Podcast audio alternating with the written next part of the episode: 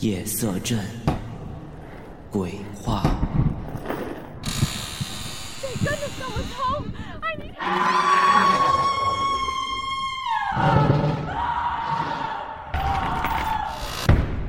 恐惧如影随形。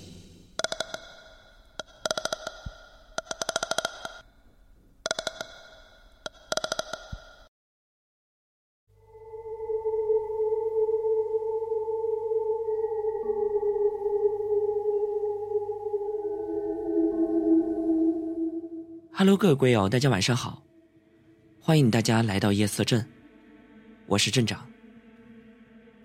今天的这个故事呢，是来自夜色镇的热心网友浮生的投稿。故事讲述的是他在云南旅游的时候发生的一件真人灵异事件。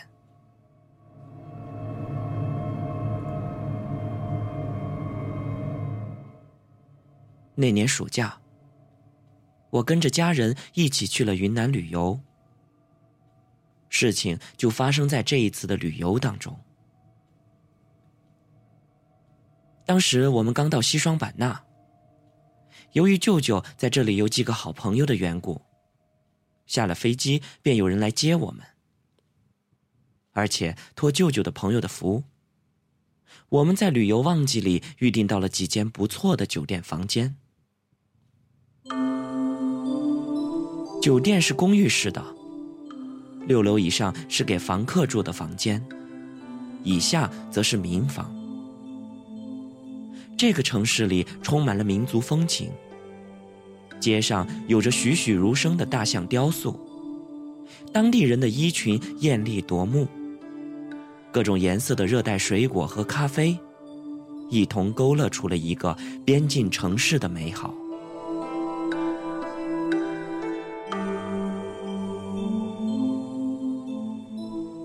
美中不足的是，这一次的旅游。可谓是一波三折，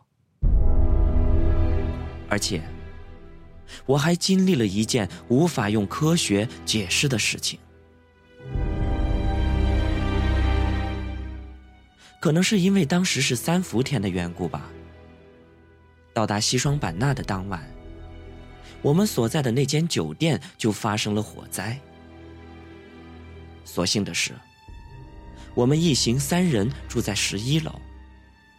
而着火的地方是三楼，在火势蔓延之前，我们已经安全的逃离。说起来，这一场火其实并不算大，也没有人员伤亡，而且火警到达的也非常及时，扑灭了这场大火，仅仅只用了十多分钟。不过，外出旅游的第一天就遇到了这种事儿。自然是会影响到心情的。不过酒店的工作人员不断的向房客们道歉，于是我们就不太在意。之后就各自回到房间里去睡觉去了。第二天，我们谁也没有提起这件事儿，按照原计划出了门，去了期待许久的野象谷。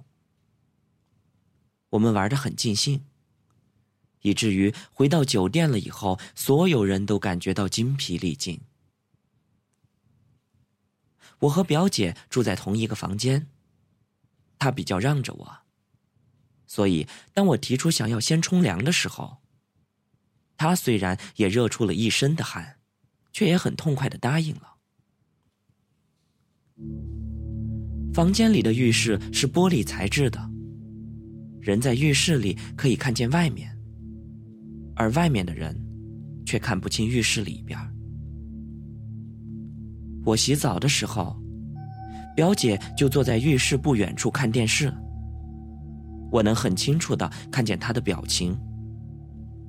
出门玩了一整天，带着一身的臭汗，在这冲一个澡，那真是让人非常享受的一件事儿。而正当我洗得起劲儿的时候，抬头间，我看见表姐的身边做了一个矮矮的小娃娃。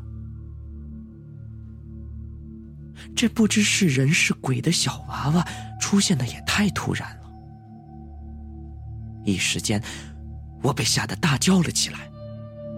那是什么？说着，我伸出了手指，指向了坐在表姐旁边的小娃娃，示意表姐去看。而估计是花洒的水流声太大，也可能是表姐看电视的注意力太集中，这根本就没有注意到我的话。可是那个小娃娃却注意到了我，站了起来，朝我转过了头。天哪！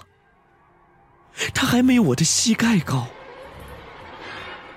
带着一头胶卷的头发，那脸上全是黑乎乎的烂肉，已经看不清任何的轮廓了，而且那身上也是黑色的烂肉，白森森的骨头全都露了出来。他冲我招了招手，于是迈开了腿，慢悠悠的朝我这边走了过来。我吓得一屁股就坐在了地上，于是我大声的尖叫了起来：“别过来，别过来！”而这个时候，表姐才注意到我的叫喊声，这立马就关掉了电视。问我怎么了？我用颤抖的声音告诉她，有个鬼娃娃在她旁边。可是表姐却说：“哪有什么鬼娃娃呀？你洗澡洗花眼了吧你？”难道表姐根本就看不见？然后我立马就站了起来。却发现那个浑身烂肉的小娃娃已经不见了。难道真的是我眼花了？我似乎也有点怀疑自己了。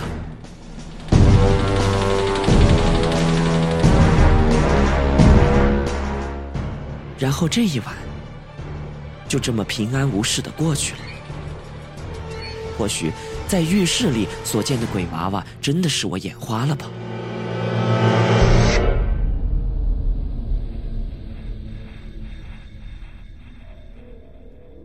第二天中午，我们从热带花卉园回到酒店的时候，却看见酒店门口堵满了人，浓烟滚滚的从五楼飘了出来，门口停了两辆消防车。正如同昨晚着火的情况一样，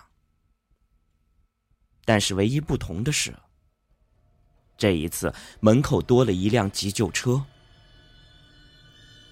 妈妈向围观的人去打听，得知火灾的原因是一对夫妻吵架导致的，气得他要去找酒店工作人员退房。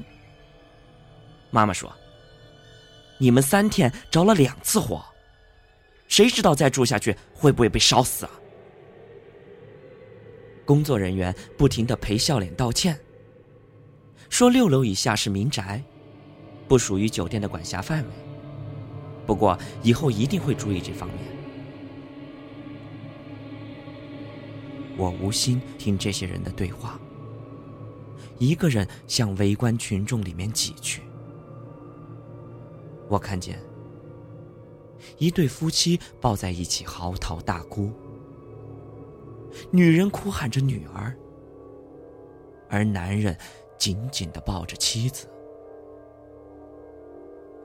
这时候，两名消防员从五楼的窗口向外招手，于是很快便有云梯就升了上去。四周的人看清了消防员怀里的人影后。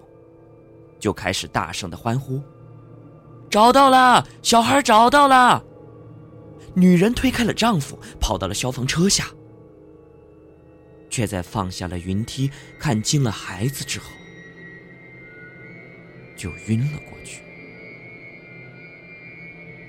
人群在一瞬间之间安静了下来。我使劲儿的往前挤了过去。我当时也不清楚自己为什么要靠近他们，仿佛有一股力量驱使着我。可是当我看清了那个小孩的时候，我的大脑里“嗡”的一下，一片的空白。我的天哪！这不就是我昨天晚上看见的那个鬼娃娃吗？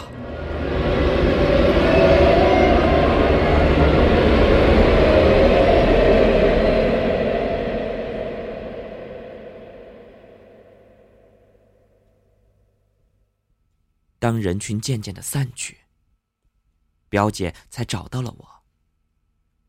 收拾好行李以后，我们就换了一个酒店。对于那个小孩的死，我莫名的有些内疚。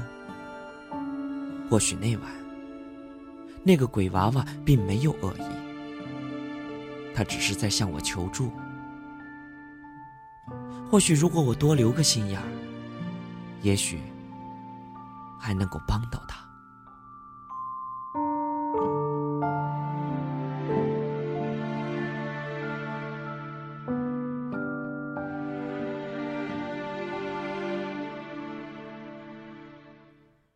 夜色镇鬼话，鬼话连篇。